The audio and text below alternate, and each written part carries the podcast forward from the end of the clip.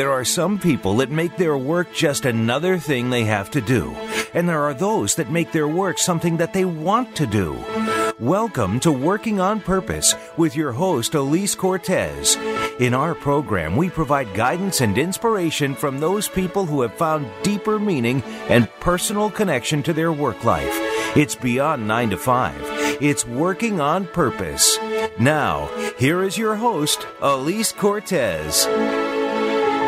Welcome back to the Working on Purpose show. Thanks for tuning in again this week. I'm your host, Elise Cortes, joining you live from Dallas, which is home base for me.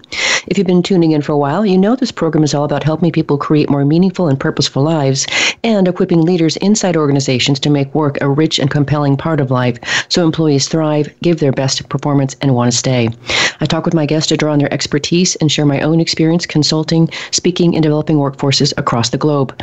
Each week in these conversations, I hope you walk away with something you can immediately put to use. And if I can do anything to help you along your journey, go to my website at elisecortes.com and use the contact me feature to message me. Let's open a conversation and explore what's going on for you and how I, how I might be able to help.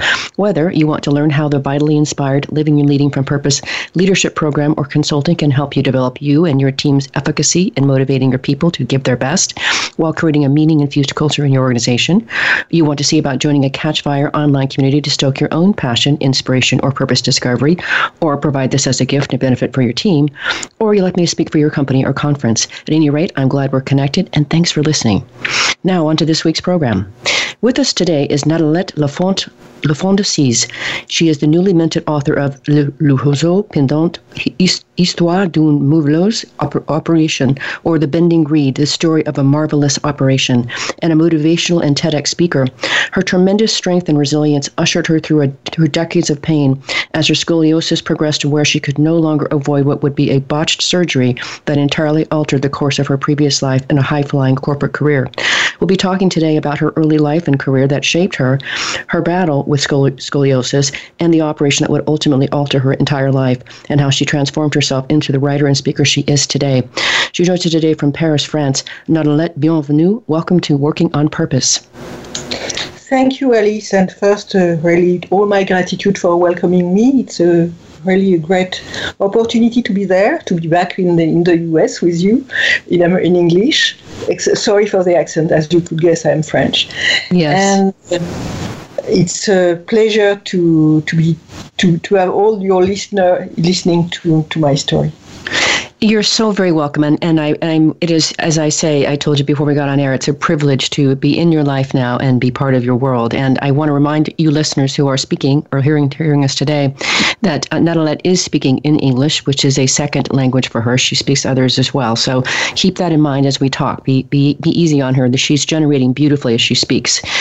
Um, so when we for this first part of the conversation, Nadalette, I wanted to talk about you. I wanted to help our listeners just really understand who you are, how you were reared, and some of that early corporate career that you had that shaped you into who you are. So, among other passions for me, um, my listeners know that I'm an identity and meaning researcher. So let's start by talking about just really who you are. And there's a lot that makes you you. So if you were to share the key aspects of yourself to someone who doesn't know you at all, what would you say? How would you describe yourself? I think we all agree on the fact that identity changes with age and level of self understanding. So we are not one, we are many. And therefore, what I should say for sure is uh, today I'm French. I'm 65. I'm a woman. I'm a mother for sure because that's the sort of things when you start in life, it never ends. And also, I am uh, the type of person as a friend you can trust, and that, that's something which is uh, very important to my life as a key point all, all over.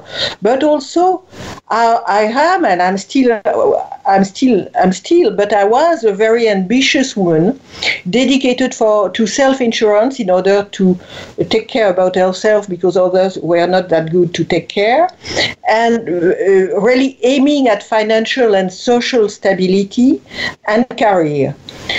As so many other identities, for instance, for instance, I've been, I am still a party girl. I love to have party. I love to socialize. I love people, and that's very also important. But since uh, the past years, since uh, five past, uh, the last uh, five years, I'm reborn. I'm reborn thanks to uh, a tough accident which happened to me as a writer, as a motivational speaker, and I hope as a better person and also to myself. Mm. There's a lot there in it. There's so much we can learn from you, and there is very much you can draw from to motivate and inspire others. So, and I have seen your TED Talk. It is marvelous. Not to be, no pun intended, marvelous. Thank you. So, you're welcome. So, so you describe in your book about growing up in a, in a wealthy home, but one that lacked love and care, and where you were psychologically neglected. And you say in that rearing, you developed, as as we all do in childhood, some beliefs that helped you survive and would later make you very successful.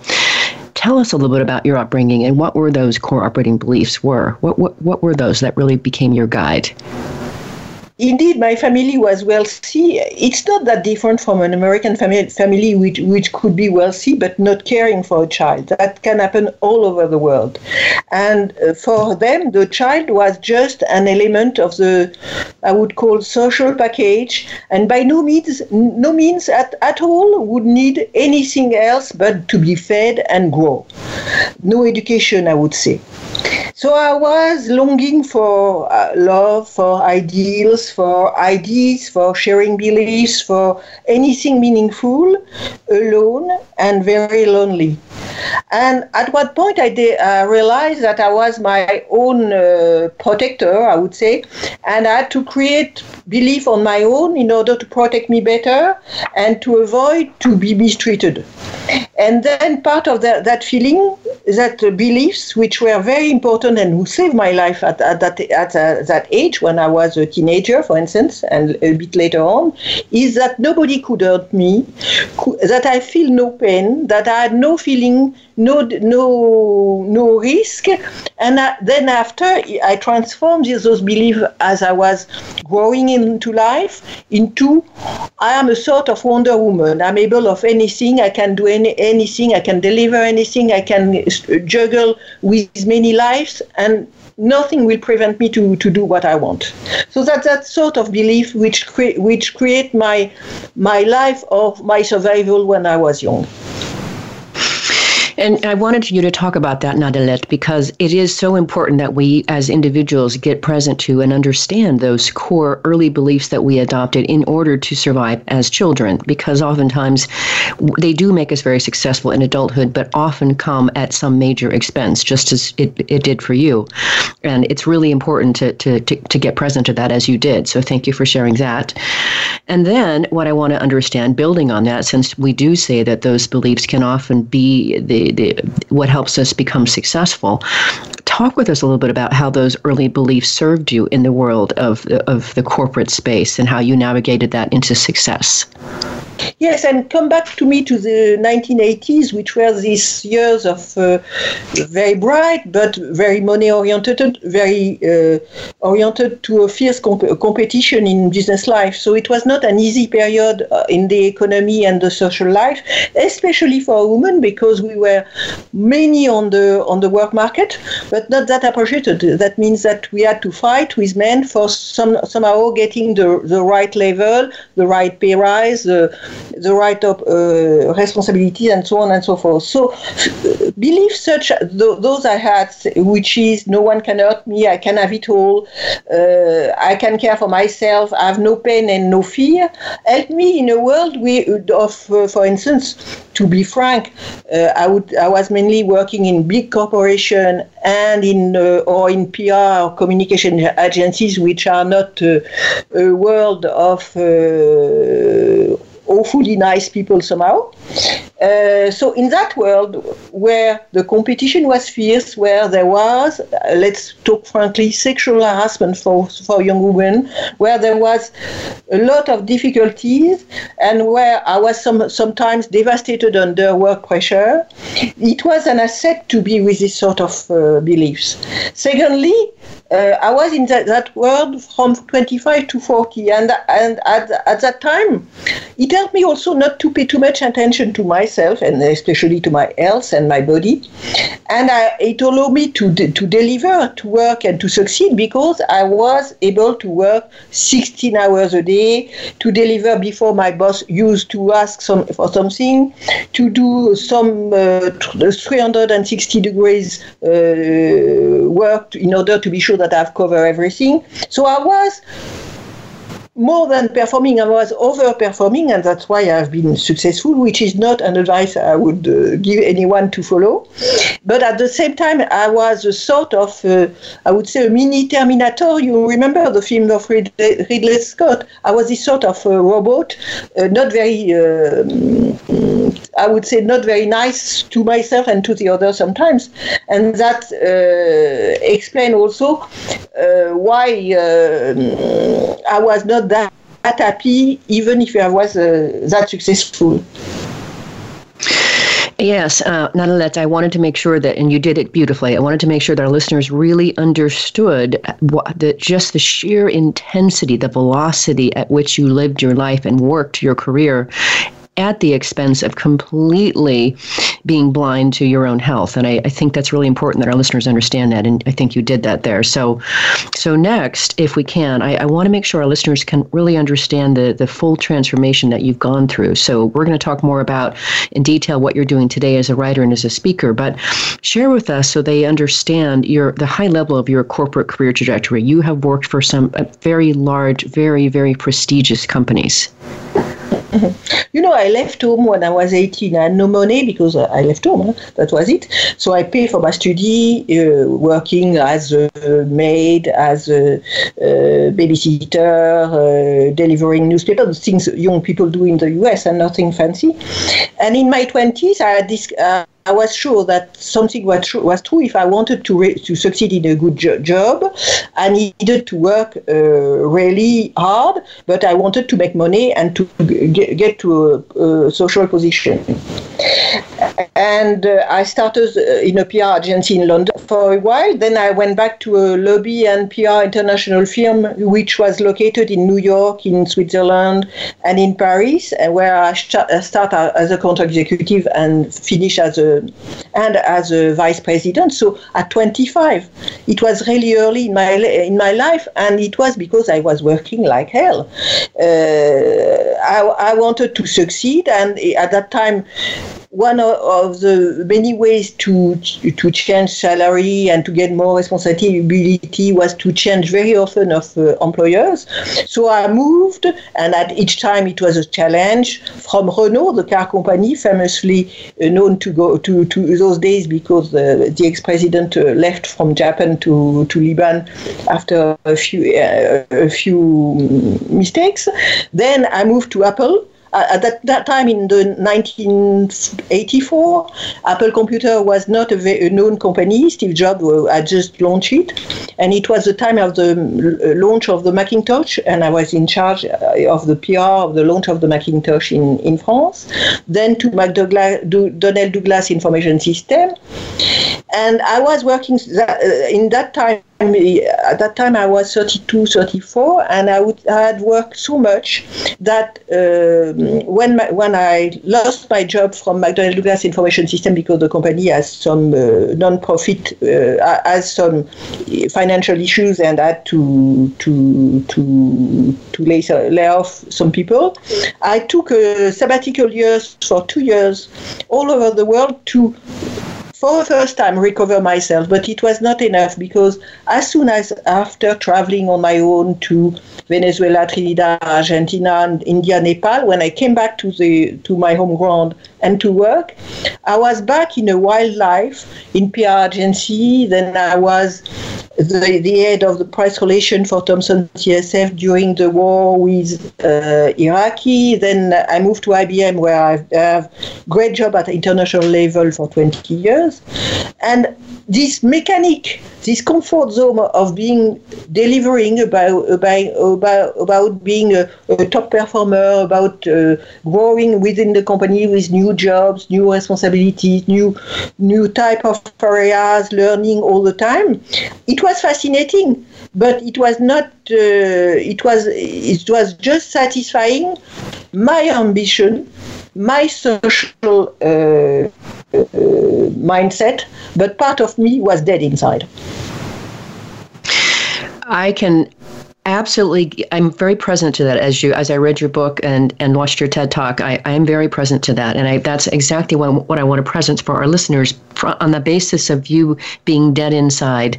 Um, we're going to talk after the break about what what started your transformation but that's what i wanted to present for our listeners is just really the sheer velocity at which you lived your life at the expense of completely Eh, being blind to your own health and really your own needs. And so that's where we'll leave it for our break. Let's grab that one. I'm Elise Cortes, your host. We've been on the air with Nadalette Lafond de Cis. She's the newly minted author of, uh, I want to say it in English, not just French, The Bending Reed, The Story of a Marvelous Operation. And she's a motivational and TEDx speaker. She joins us today from Paris, France. We've been talking a bit about how she grew up and really what birthed her into becoming the very successful person she has become and is. After the break, we're going to hear about the operation and the transformation that set her onto a new path. Stay with us. We'll be right back.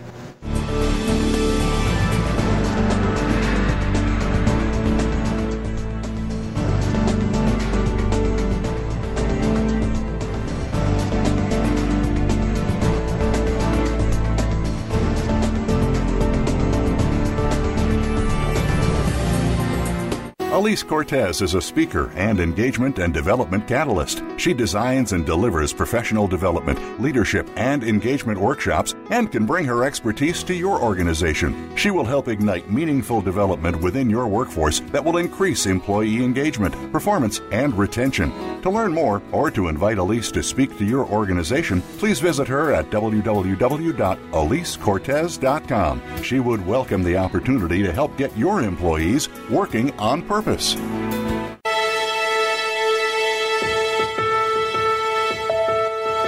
This is Working on Purpose with Elise Cortes.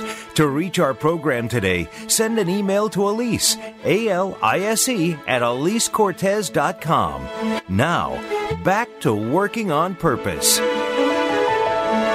Thanks for staying with us and welcome back to Working on Purpose. If you're just joining us, my guest is Nadalette Lafond de Cis. She's a newly minted author of The Bending Reed, The Story of a Marvelous Operation, and a, and a motivational and TEDx speaker.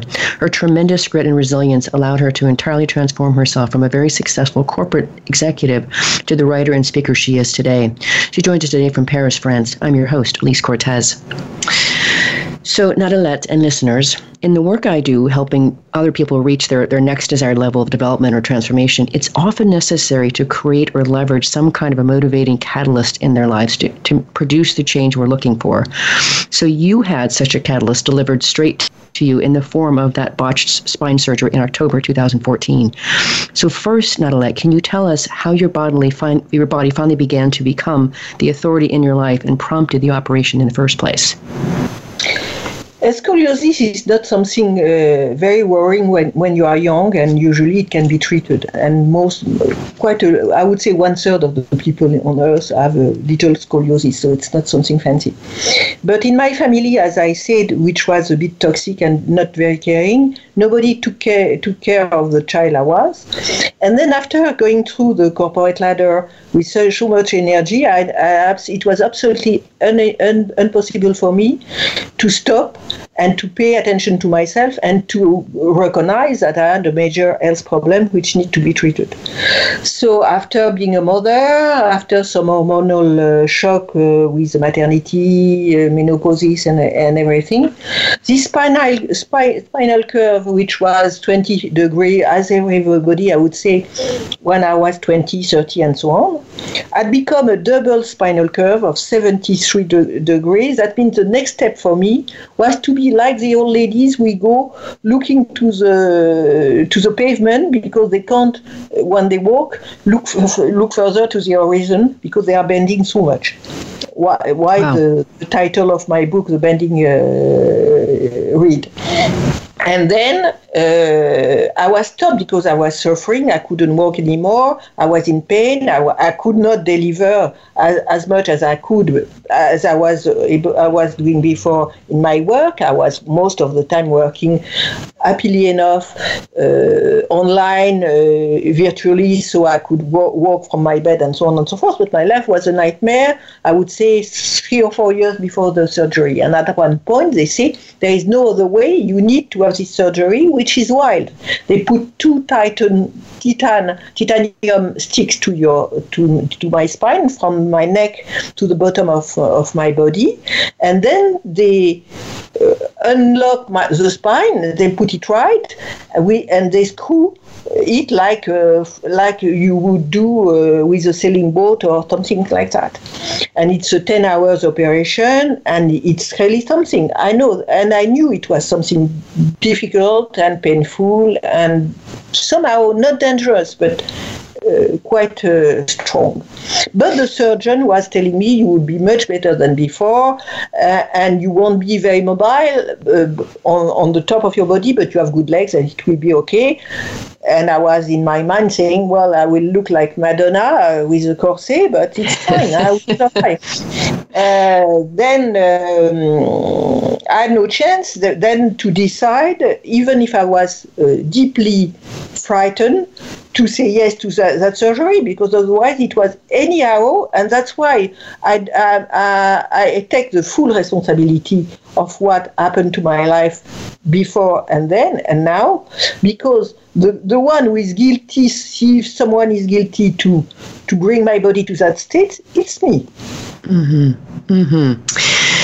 Yes, and I really appreciate that you eh, you you you accept that responsibility and see it that way.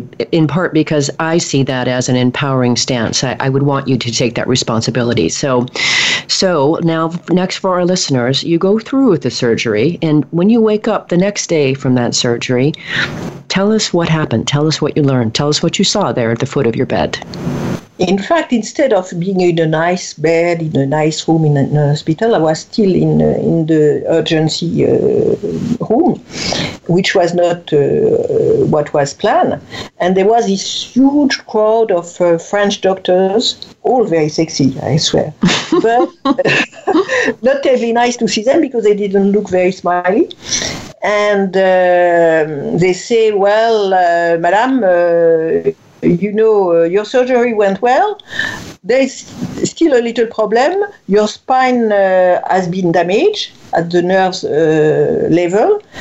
Your your legs are dead. They, you can't feel them and they can't move, and you won't walk again. And I was, uh, I stared at them and couldn't believe it. It was not arriving to my brain and uh, I, uh, I, I could not believe I could not believe that uh, uh, something like that had happened to me. And uh, but at the same time, I could not believe. But I knew the reality. I knew that my life had changed forever. I knew that I was. I understood very clearly in my mind uh, that uh, I was before an, an actor of my life, and now I was becoming a spectator. Then before I was free, and then now I've lost some autonomies. And from hyperactive woman, I was now static in a bed with access only to what my hands could uh, reach. That means the table on my over my knees in, in the bed, eventually a phone, but nothing else. That freedom was over. And then little by little, I understood that I was not in that hospital for three weeks that it was planned, but for nine or one year, nine months or one year. And that was the end of my life as a business executive in IBM, my life as a mother, my life as a lover, my life as a wife, my life as a friend, my life as a, a passionate about uh, uh, women network. everything which has constituted my life was over. I was stuck in that bed with with no uh, with no movement and no no action up to the time that we, I, I was, we would be able to find either a full or partial solution. So I was, uh, I was in that mood and not terribly comfortable, I, I would say. Oh, Nadalette. Uh, so I want to make sure that the listeners really understood what you said there. Um, it, you said a lot, but I want to I want to just really focus on this phrase: going from an actor in your life to a spectator. That is uh, just astounding, especially for someone uh, as ferocious as you. Um, so now, if you would help us understand a little bit about that journey. I know we don't have a lot of time to really talk through the details, but give us some insight into what it was like to navigate that long journey of recovery. I know it was so painful. You talk in the book about working through the pain and, and, and, and vomiting through the pain because it's just brought you to almost literally to your knees. Help us understand a bit about what, what was it like? Physically first i stayed for weeks in, in, bed and nothing could happen. I was even not able to read or to write. I was only with my phone. There was no internet in the, the hospital thanks to the french organization and i was lost. And i had nothing else to do than to think about my life to think what i did right what i should change and to meditate. Uh, thanks to deepak chopra there are good pro- there are good programs which are free and will help me a lot. Then after the next stage was really to move from that bed, to be moved from that bed to another type of table in rehabilitation, which should, should verticalize me. Because at one point for the body, it, if you lay too much in, on, in a bed, you need to be verticalized, and it's very slow. You go centimeters by centimeters because you are fainting, your body can't stand it, and you are suffering the hell. So it took me a long weeks like that. And at one point, I was able to stand nearly vertical with uh, some ropes uh, uh, taking me on, on that table not to fall, but vertical. And then it became possible to be set, hanging myself to, bar, uh, to parallel bars, and to start to be moved. My foot started to be moved by someone to re-understand the, the motion. But that, that took me nearly three, three months before I could stand in the vertical bars. And then after, with daily exercise, but not this sort of intensive exercise you would dream. Some little exercise where people were moving my legs. I was even not feeling them, and I was unable to, to do any anything uh, like uh, you do usually when you walk or those sort of things.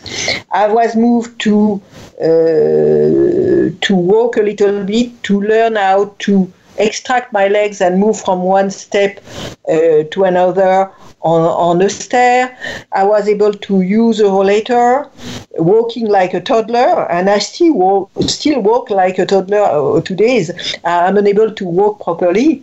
And then I'm, uh, I would say six months after this, uh, this surgery, I was with canes and as I am now, that means I can walk any place inside the, my house. I can climb stairs if I have things to ropes to hang me and to, to make the effort to do so. But today, five years after, I'm still unable to take my can and to go outside in the street, to go to the chemistry or to go to the coffee shop to have a coffee on my own. I don't have enough balance to do so.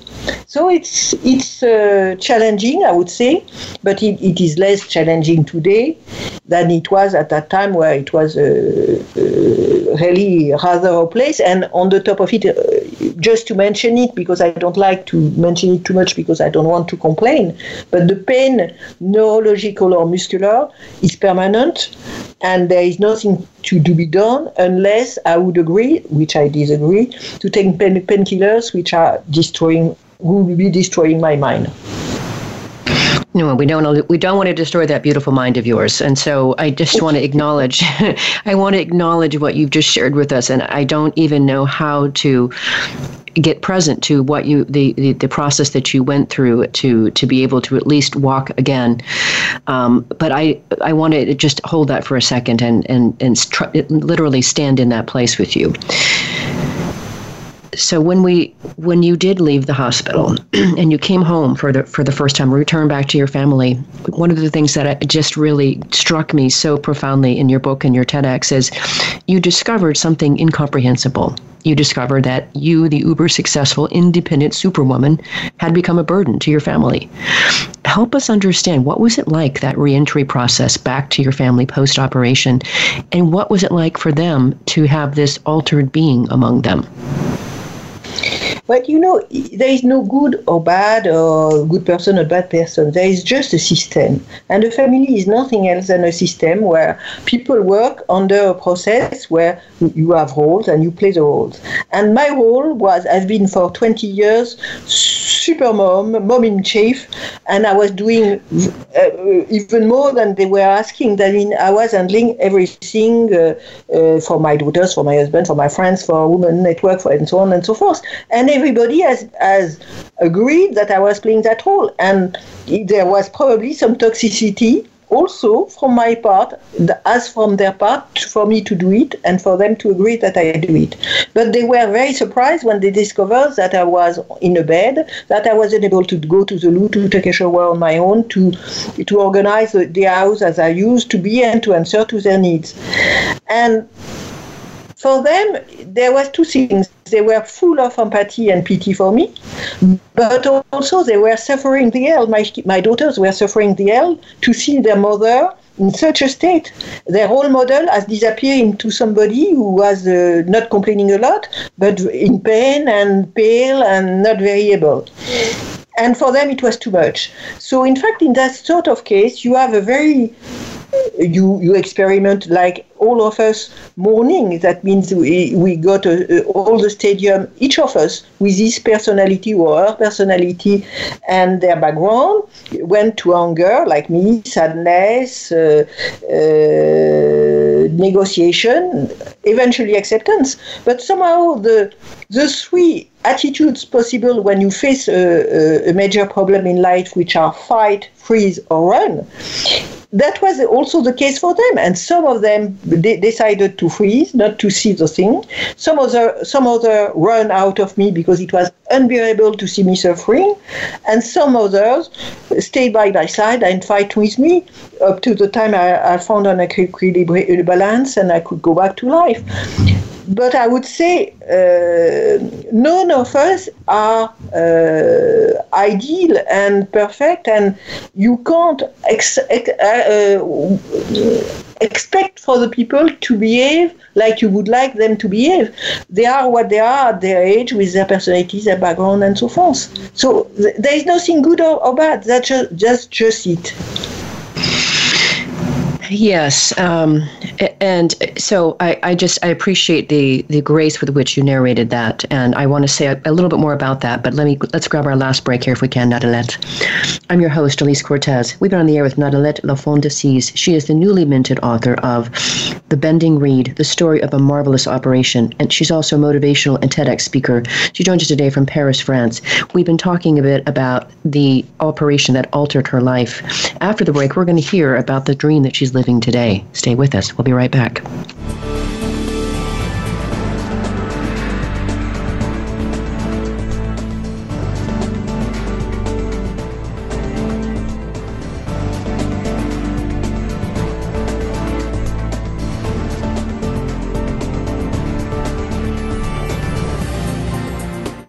Cortes is a speaker and engagement and development catalyst. She designs and delivers professional development, leadership, and engagement workshops and can bring her expertise to your organization. She will help ignite meaningful development within your workforce that will increase employee engagement, performance, and retention. To learn more or to invite Elise to speak to your organization, please visit her at www.elisecortes.com. She would welcome the opportunity to help get your employees working on purpose.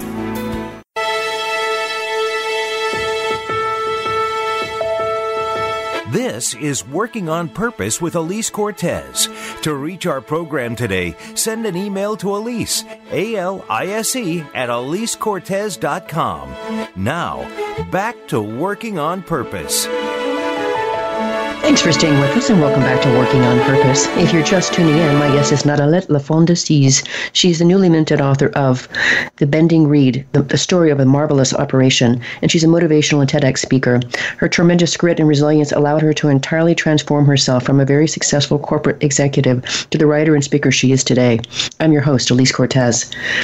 I just want to say from the last bit that we were talking about Nadalette, I'm, I'm wondering, I don't know that I picked this up in your TEDx or, or your, your TED Talk or your book book. Are you still married? Yeah, I'm still married. we survived. Amazing transformation there as well. My goodness. Okay. Um, yeah. All right. So present day, then. I mean, it's talk about you know witnessing a profound transformation uh, or being part of this. And I also want to say for for our listeners um, that Nadalette is also one of the contributors to the the women's anthology that I'm creating right now. So she's sharing her story there too. Um, but present day you are a writer and a motivational speaker, and you had a dream at age 18 to write and knew you wanted to write and be an author, but you completely ignored that, believing that you could not support yourself as a writer. So, talk with us about that dream. Where did it come from, and how did you know you were supposed to write? Well, as a, as a, uh, uh, young young young lady, as I was very lonely, I used to read a lot, and I was fascinated by books, literature, and all all that.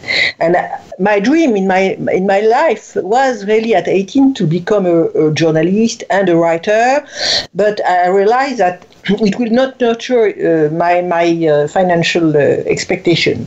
Then I gave up and I went to success. And as I was working like hell, I had no time for, for to listen uh, to my inner voice and to start writing. And also probably in myself, I was uh, frightened to to fail as a writer or to succeed. I don't know. But nevertheless, at one point after my surgery, I had time for, for a good year. I had to write uh, some uh, report for expertise, and then I start to write about this experience at the hospital, the surgery, the fact that I was uh, handicapped, and how everybody reacted around me, the good and the bad, and everything. And I wrote a book without noticing I was writing a book. And at one point, I, I, I put a, a point final, uh, and then I say, "Oh my God, I am in a deep trouble because I took about I wrote about many things, including my family, and if I if it is a book First problem, I have to tell them because they are part of the journey. And they were absolutely outstanding because they read the book and they say, well, it's not exactly what we would expect you to, to, to say about us, but that's fair enough. And you can go ahead. And then after, I had some good friends which are uh, very good uh, French intellectual. And I told, I told them this, okay, I'm sending you a, a script. If it's uh, just uh, pathos and no interest, please don't let me be totally ridiculous and let me know. And then there was two days where they were reading the thing, and I was uh, uh, completely uh, worried. I say, well, I'm sure it's absolutely a disaster what I wrote. And then they came back to me and tell me, no, it's good, go for for a publisher. And I went to a publisher. I found one and when the book was published and I saw it on the shelves at the, at the librarian, I mean, it was like a fourth baby. It was absolutely incredible. It was a pleasure. It was joy.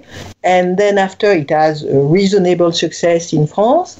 But on the top of that success, I had some very specific, very qualitative feedback from readers, which thought it was a sort of initiatic uh, journey, and it was important for them to understand what were the solutions this sort of uh, prob- of situation, uh, we, which can be a, a, surgery, but which can be a divorce, which can be unemployment, which which are universal. These sort of stories. And then uh, this incredible feed- feedback was absolutely a gift to me because I was not expecting it, and I felt very strongly the responsibility toward the readers. Mm. Well, so beautiful. A couple of things that I want to say on top of that. One, that book came out exactly three years after your operation, which I think yeah. is stunning.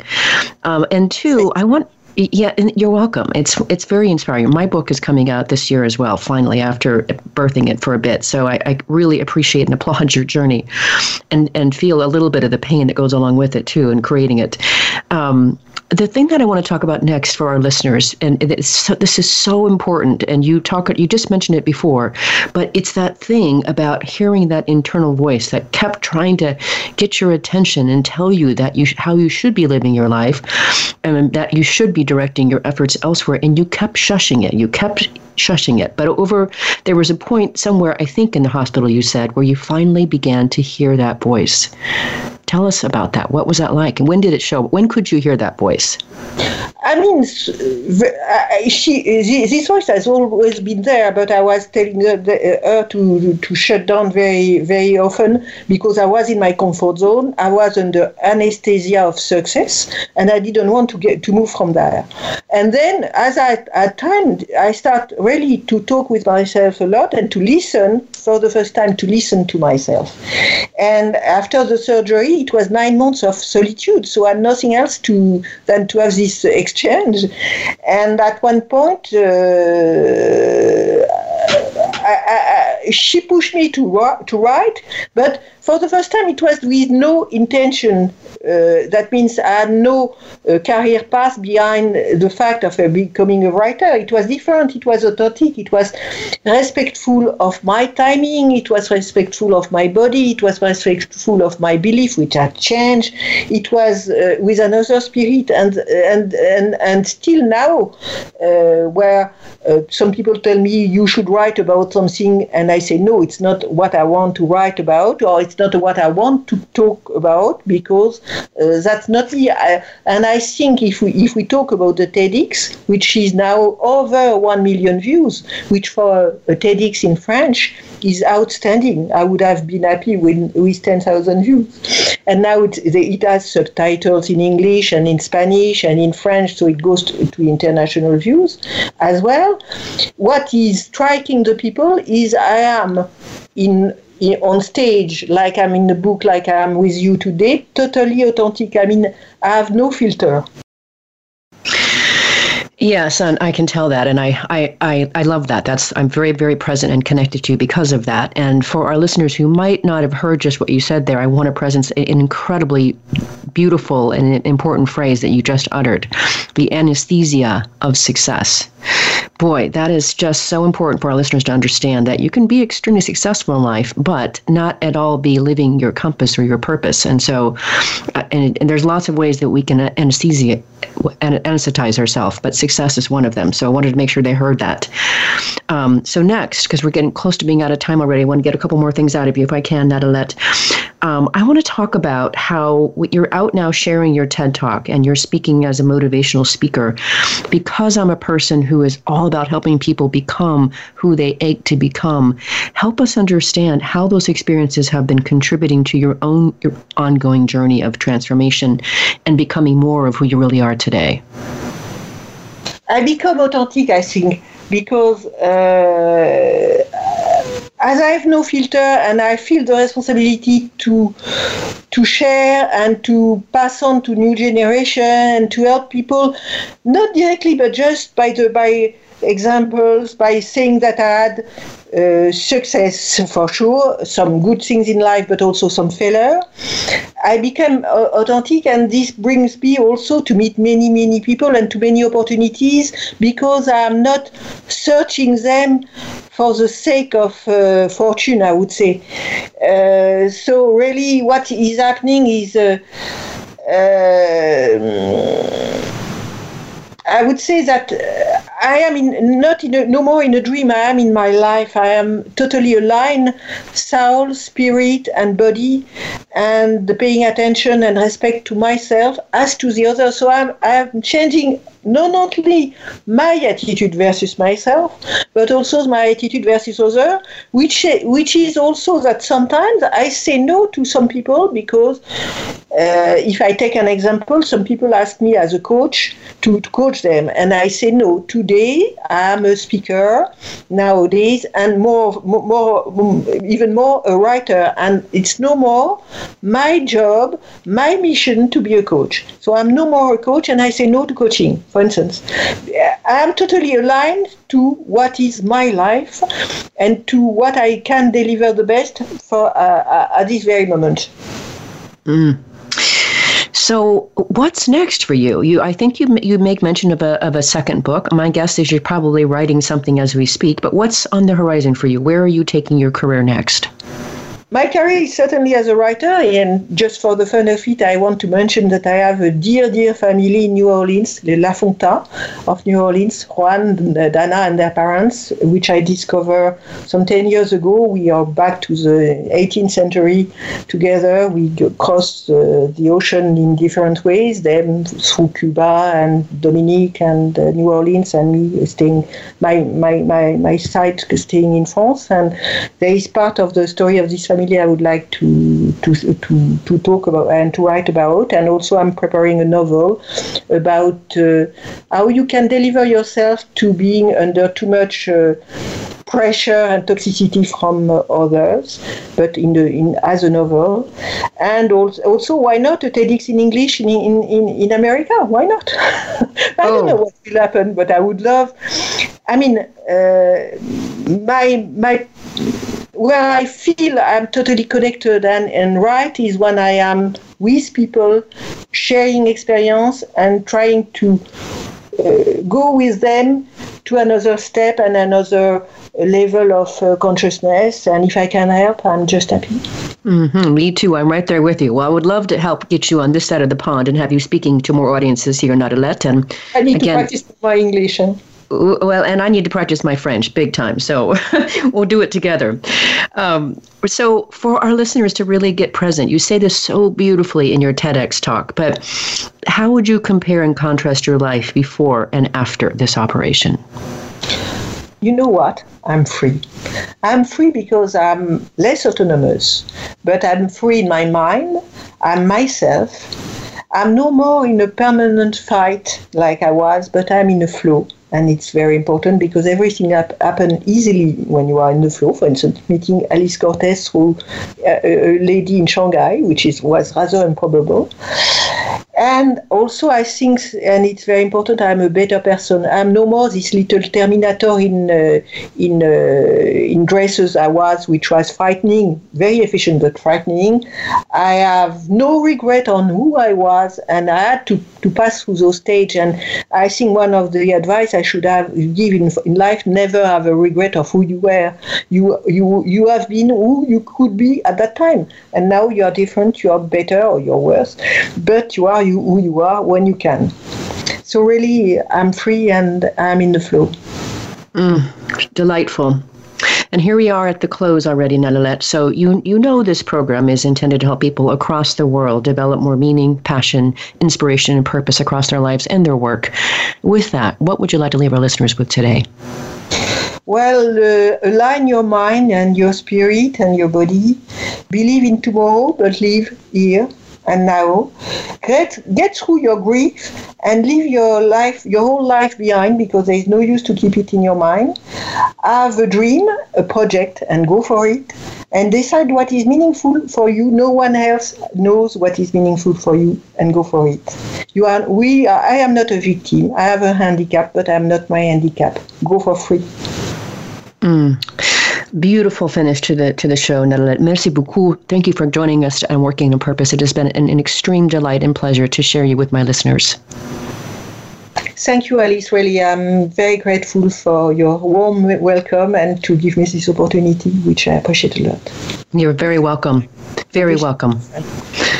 Uh, and listeners, again, I wanted to share Nadalette with you because I know that you need inspiration to go for what you're what you're up to in life, and she is a tremendous source of inspiration, and I'm here to deliver that for you. So that's your your present for the new year. This is the beginning of 2020, so happy New Year to you with that gift.